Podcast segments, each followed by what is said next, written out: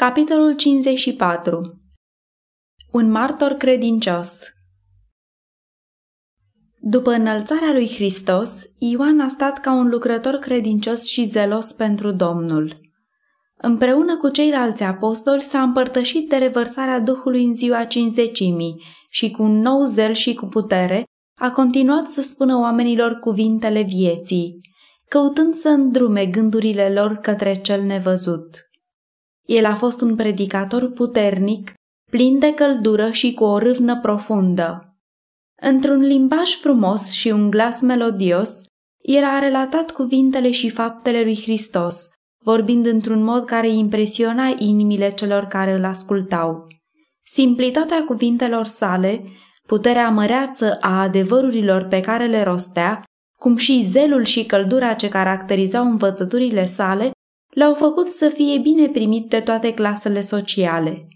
Viața apostolului era în armonie cu învățăturile sale. Iubirea pentru Hristos, ce strălucea în inima sa, l-a condus să depună o muncă plină de zel și neobosită pentru semenii săi și îndeoseb pentru frații săi din biserica creștină. Hristos îi îndemnase pe primii ucenici să se iubească unii pe alții, așa cum îi iubea el. În felul acesta ei aveau să dea lumii mărturie despre faptul că Hristos era în ei nădejdea slavei. Vă dau o poruncă nouă, a spus el, să vă iubiți unii pe alții așa cum v-am iubit eu, așa să vă iubiți și voi unii pe alții.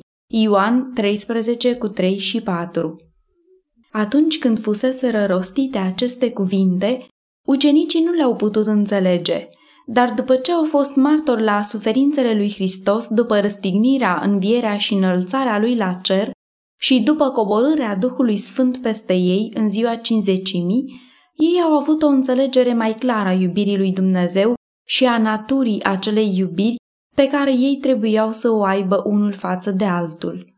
Atunci Ioan a putut să spună conlucrătorilor săi apostoli, Noi am cunoscut dragostea lui prin aceea că el și-a dat viața pentru noi. Și noi, deci, trebuie să ne dăm viața pentru frați. După coborârea Duhului Sfânt, când ucenicii au pornit să vestească un mântuitor viu, singura lor dorință era mântuirea sufletelor. Ei se bucurau de o dulce părtășie cu sfinții. Ei erau blânzi, cu judecată, plini de abnegație, gata să facă orice sacrificiu pentru cauza adevărului.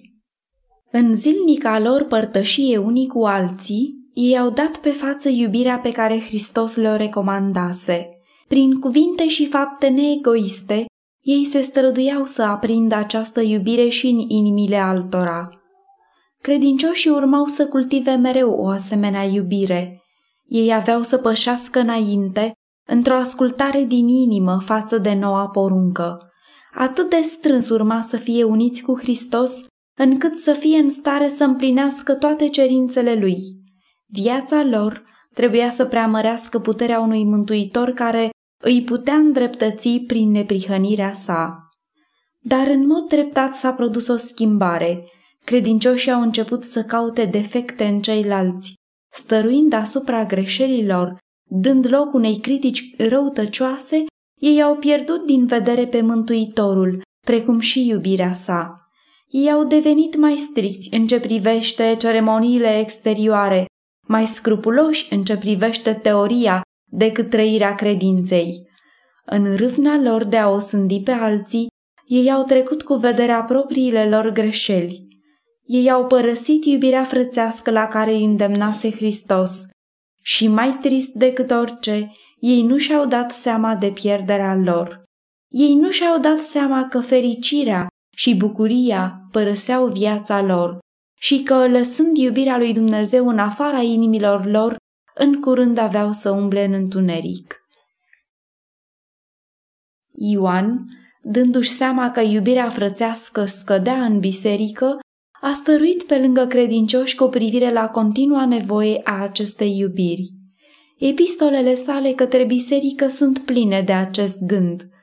Prea iubiților, să ne iubim unii pe alții, scria el, căci dragostea este de la Dumnezeu. Și oricine iubește El este născut din Dumnezeu și cunoaște pe Dumnezeu. Cine nu iubește n-a cunoscut pe Dumnezeu, pentru că Dumnezeu este dragoste. Dragostea lui Dumnezeu față de noi s-a arătat prin faptul că Dumnezeu a trimis în lume pe singurul său fiu, ca noi să trăim prin el. Și dragostea stă nu în faptul că noi am iubit pe Dumnezeu, ci în faptul că El ne-a iubit pe noi și a trimis pe Fiul Său ca jertfă de ispășire pentru păcatele noastre. Prea iubiților, dacă astfel ne-a iubit Dumnezeu pe noi, trebuie să ne iubim și noi unii pe alții. Despre sensul deosebit în care această iubire trebuie să fie manifestată de credincioși, apostolul scria, Vă scriu o poruncă nouă, lucru care este adevărat atât cu privire la el, cât și cu privire la voi, căci întunericul se împrăștie și lumina adevărată răsare iar. Cine zice că este în lumină și urăște pe fratele său, este încă în întuneric până acum. Cine iubește pe fratele său, rămâne în lumină și în el nu este niciun prilej de potignire. Dar cine urăște pe fratele său, este în întuneric, umble în întuneric și nu știe încotro merge, pentru că întunericul i-a orbit ochii. Căci vestirea pe care ați auzit-o de la început este adevărată, să ne iubim unii pe alții. Cine nu iubește pe fratele său, rămâne în moarte. Oricine urăște pe fratele său este un ucigaș. Și știți că niciun ucigaș n-are viața veșnică, rămânând în el. Noi am cunoscut dragostea lui prin aceea că el și-a dat viața pentru noi. Și noi, deci, trebuie să ne dăm viața pentru frați. Nu împotrivirea din partea lumii este aceea care pune cel mai mult în primejdie Biserica lui Hristos. Răul nutrit în inimile credincioșilor este acela care lucrează cel mai cumplit dezastru și cea mai sigură întârziere a înaintării lucrării lui Dumnezeu. Nu există nicio altă cale mai sigură de a slăbi spiritualitatea decât nutrirea invidiei, suspiciunii, căutării de greșeli și a bănuielilor rele. Pe de altă parte, cea mai puternică mărturie că Dumnezeu a trimis pe Fiul Său în lume este existența armoniei și unității dintre oameni cu firi diferite și care alcătuiesc biserica sa. Este privilegiul urmașilor lui Hristos să dea această mărturie. Dar pentru a face aceasta ei trebuie să se așeze sub conducerea lui Hristos. Caracterul lor trebuie să ajungă asemenea caracterului său, iar voința lor asemenea voinței lui. Vă dau o poruncă nouă, a spus Isus, să vă iubiți unii pe alții cum v-am iubit eu, așa să vă iubiți unii pe alții. Ioan 13 cu 34 Ce minunată declarație dar vai cât de puțin pusă în practică. Este dureros că în biserica de astăzi a lui Dumnezeu iubirea frățească lipsește. Mulți dintre aceia care pretind că îl iubesc pe Mântuitorul nu se iubesc între ei. Necredincioșii sunt atenți să vadă dacă credința celor ce se numesc creștini exercită o influență sfințitoare asupra vieții lor. Și ei sunt ageri în a găsi defecte în caracter și nestatornicie în acțiuni. Fie ca să nu dea creștinii ocazie vrăjmașului să arate spre ei și să spună, iată cum oamenii aceștia, stând sub standardul lui Hristos, se urăsc unii pe alții. Creștinii sunt cu toții membri ai aceleiași familii, toți copii ai aceluiași părinte ceresc, având aceeași binecuvântată nădejde a nemuririi. Legătura ce îi ține la oaltă ar trebui să fie foarte strânsă și duioasă.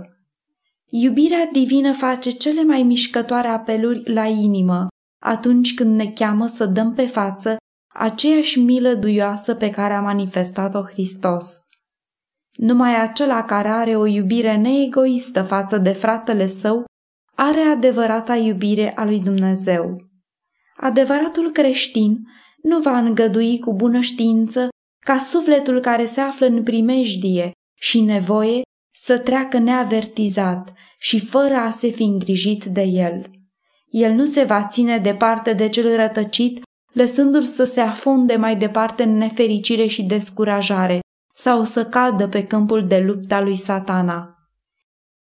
Cei care niciodată nu au experimentat iubirea duioasă și cuceritoare a lui Hristos nu pot conduce pe alții la izvorul vieții.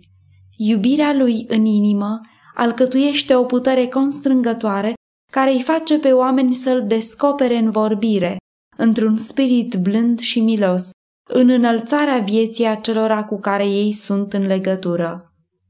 Lucrătorii creștini care izbândesc în strădanile lor trebuie să-L cunoască pe Hristos și pentru a-L cunoaște, ei trebuie să cunoască iubirea Lui.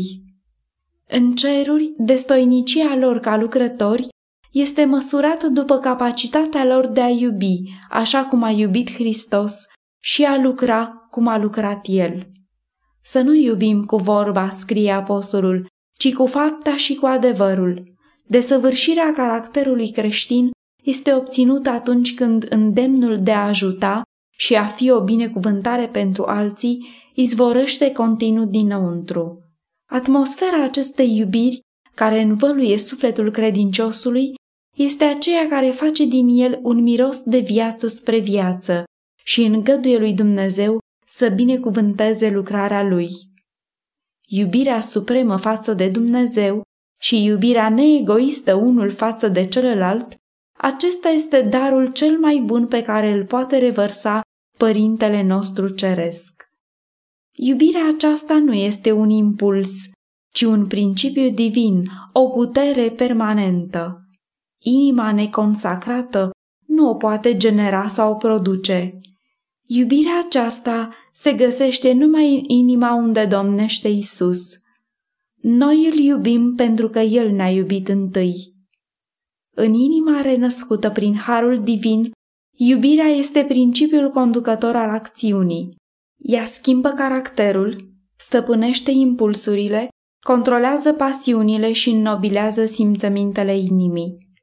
Această iubire nutrită în suflet îndulcește viața și răspândește în jur o influență purificatoare. Ioan s-a străduit să-i facă pe credincioși să înțeleagă în altele privilegii ce vor fi partea lor prin punerea în practică a spiritului iubirii. Această putere răscumpărătoare, umplând inima, va controla orice alt motiv și va ridica pe cel care o posedă mai presus de influențele stricăcioase ale lumii. Și când aceste iubiri îi se va îngădui să aibă de plină stăpânire și va deveni forța îndrumătoare în viață, atunci credința și încrederea lor în Dumnezeu și purtarea lui cu ei va fi desăvârșită. Atunci ei pot veni la el cu credință de plină, știind că vor primi de la el tot ce le este necesar pentru binele prezent și veșnic. Astfel se face că dragostea este desăvârșită în noi, scria el, pentru ca să avem de plină încredere în ziua judecății. În dragoste nu este frică, ci dragostea desăvârșită izgonește frica. Îndrăznarea pe care o avem la el este că dacă cerem ceva după voia lui, ne ascultă. Și dacă știm că ne ascultă, știm că suntem stăpâni pe lucrurile pe care i le-am cerut. Dacă cineva a păcătuit, avem la Tatăl un mijlocitor, pe Iisus Hristos cel neprihănit. El este jertfa de ispășire pentru păcatele noastre și nu numai pentru ale noastre, ci pentru ale întregii lumi. Dacă ne mărturisim păcatele, El este credincios și drept ca să ne ierte păcatele și să ne curățească de orice nelegiuire. Condițiile pentru a dobândi îndurare de la Dumnezeu sunt simple și drepte. Domnul nu cere din partea noastră să facem unele lucruri dureros de grele pentru a dobândi iertarea. Nu este nevoie să facem lungi și obositoare pelerinaje sau să împlinim penitențe chinuitoare pentru a recomanda sufletele noastre Dumnezeului Cerului sau pentru ispășirea nelegiuirilor noastre. Cine mărturisește și se lasă de păcatul său, capătă îndurare. Proverbe 28 cu 13 În curțile de sus, Hristos mijlocește pentru biserica sa, pentru aceea pentru care a plătit cu sângele său prețul răscumpărării. Secolele, veacurile nu pot niciodată scădea nimic din puterea jertfei lui de ispășire. Nici viața și nici moartea, nici înălțimea și nici adâncimea nu pot să ne despartă de iubirea lui Dumnezeu, care este în Hristos Isus, nu fiindcă noi îl ținem pe El așa de tare, ci fiindcă El ne ține pe noi așa de strâns. Dacă mântuirea noastră ar depinde de strădanile noastre, atunci nu am putea fi mântuiți. Dar ea depinde de acela care se află înapoi a tuturor făgăduințelor. Printerea noastră de el se poate să fie slabă, dar iubirea lui este aceea unui frate mai mare. Atâta timp cât menținem legătura cu el, nimeni nu ne poate smulge din mâna sa. Cu cât anii treceau și numărul credincioșilor creștea, cu atât Ioan lucra cu o și mai mare credincioșie și râvnă pentru frații săi. Vremurile erau pline de primejdii pentru biserică. Amăgiri satanice se găseau pretutindeni. Printr-o reprezentare greșită și prin minciună, uneltele lui satana căutau să stârnească împotrivire față de învățăturile lui Hristos și ca urmare biserica era amenințată de dezbinări și rătăciri. Unii care îl mărturiseau pe Hristos pretindeau că iubirea lui i-a eliberat de ascultarea de legea lui Dumnezeu. Pe de altă parte, mulți învățau că este necesar să păzească obiceiurile și ceremoniile iudaice și că simpla păzire a legii, fără credința în sângele lui Hristos, era îndestulătoare pentru mântuire. Unii susțineau că Hristos a fost un om bun, dar îi tăgăduiau divinitatea. Unii care pretindeau a fi credincioși cauzei lui Hristos erau niște amăgitori, căci în practică ei tăgăduiau atât pe Hristos cât și Evanghelia sa. Ei înșiși, trăind în nelegiuire, aduceau rătăcirea în biserică. În felul acesta, mulți erau împinși în păienjenișul scepticismului și al îndoielii. Ioan s-a umplut de tristețe când a văzut cum aceste rătăciri otrăvitoare se furișau în biserică. El a văzut primejdile la care era expusă biserica și a întâmpinat situația grea cu promptitudine și hotărâre. Epistolele lui Ioan aduc un suflu al spiritului iubirii. Pare ca și cum ar fi scris cu o pană muiată în iubire. Dar când venea în legătură cu aceia care călcau legea lui Dumnezeu și totuși pretindeau că trăiesc fără păcat, el nu ezita să-i avertizeze pentru îngrozitoarea lor amăgire. Scriind unei ajutoare în lucrarea Evangheliei, o femeie cu o bună reputație și cu o mare influență, el spunea În lume s-au răspândit mulți amăgitori care nu mărturisesc că Isus Hristos vine în trup. Iată amăgitorul, iată antichristul. Păziți-vă bine să nu pierdeți rodul muncii voastre, ci să primiți o răsplată de plină. Oricine o ia înainte și nu rămâne în învățătura lui Hristos, n-are pe Dumnezeu. Cine rămâne în învățătura aceasta, are pe Tatăl și pe Fiul. Dacă vine cineva la voi și nu vă aduce învățătura aceasta, să nu-l primiți și să nu-i ziceți bun venit, căci cine îi zice bun venit se face părtaș faptelor lui rele. Noi suntem autorizați să avem această atitudine și considerație ca și ucenicul iubit față de aceia care pretind că sunt în Hristos, dar trăiesc călcând legea lui Dumnezeu. În aceste zile de pe urmă există rele asemănătoare cu cele care amenințau prosperitatea primei biserici și ar trebui să luăm cu multă atenție seama la învățăturile apostolului Ioan cu privire la aceste puncte. Trebuie să aveți iubire față de alții. Este strigătul ce se aude pretutindeni, îndeosebi din partea celor care se pretind sfinți. Dar adevărata iubire este prea curată spre a acoperi un păcat nemărturisit. În timp ce trebuie să iubim sufletele pentru care a murit Hristos, nu trebuie să facem niciun compromis cu răul. Nu trebuie să ne unim cu cel răzvrătit și să numim aceasta iubire. Dumnezeu cere din partea poporului său din acest veac să stea pentru adevăr tot atât de neclintit cum a stat și Ioan, împotrivindu-se rădăcinilor distrugătoare de suflet. Apostolul învață că, în timp ce suntem datori să dăm pe față amabilitate creștină, suntem autorizați să luăm o atitudine cât se poate de hotărâtă față de păcat și păcătoși, căci aceasta nu este în contradicție cu adevărata iubire. Oricine face păcat, scrie el, face și fără de lege și păcatul este fără de lege. Și știți că el s-a arătat ca să ia păcatele și în el nu este păcat. Oricine rămâne în el nu păcătuiește. Oricine păcătuiește nu l-a văzut, nici nu l-a cunoscut.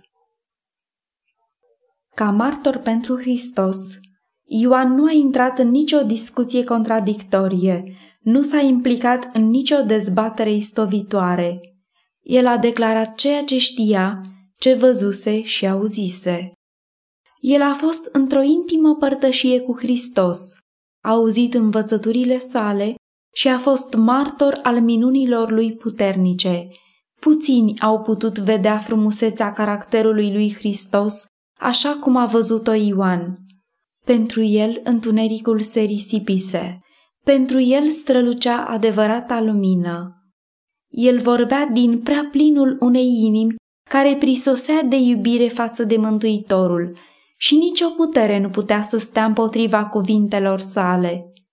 Ce era de la început, declară el, ce am auzit, ce am văzut cu ochii noștri, ce am privit și ce am pipăit cu mâinile noastre, cu privire la cuvântul vieții, ce am văzut și am auzit, aceea vă vestim și vouă, ca și voi să aveți părtășie cu noi.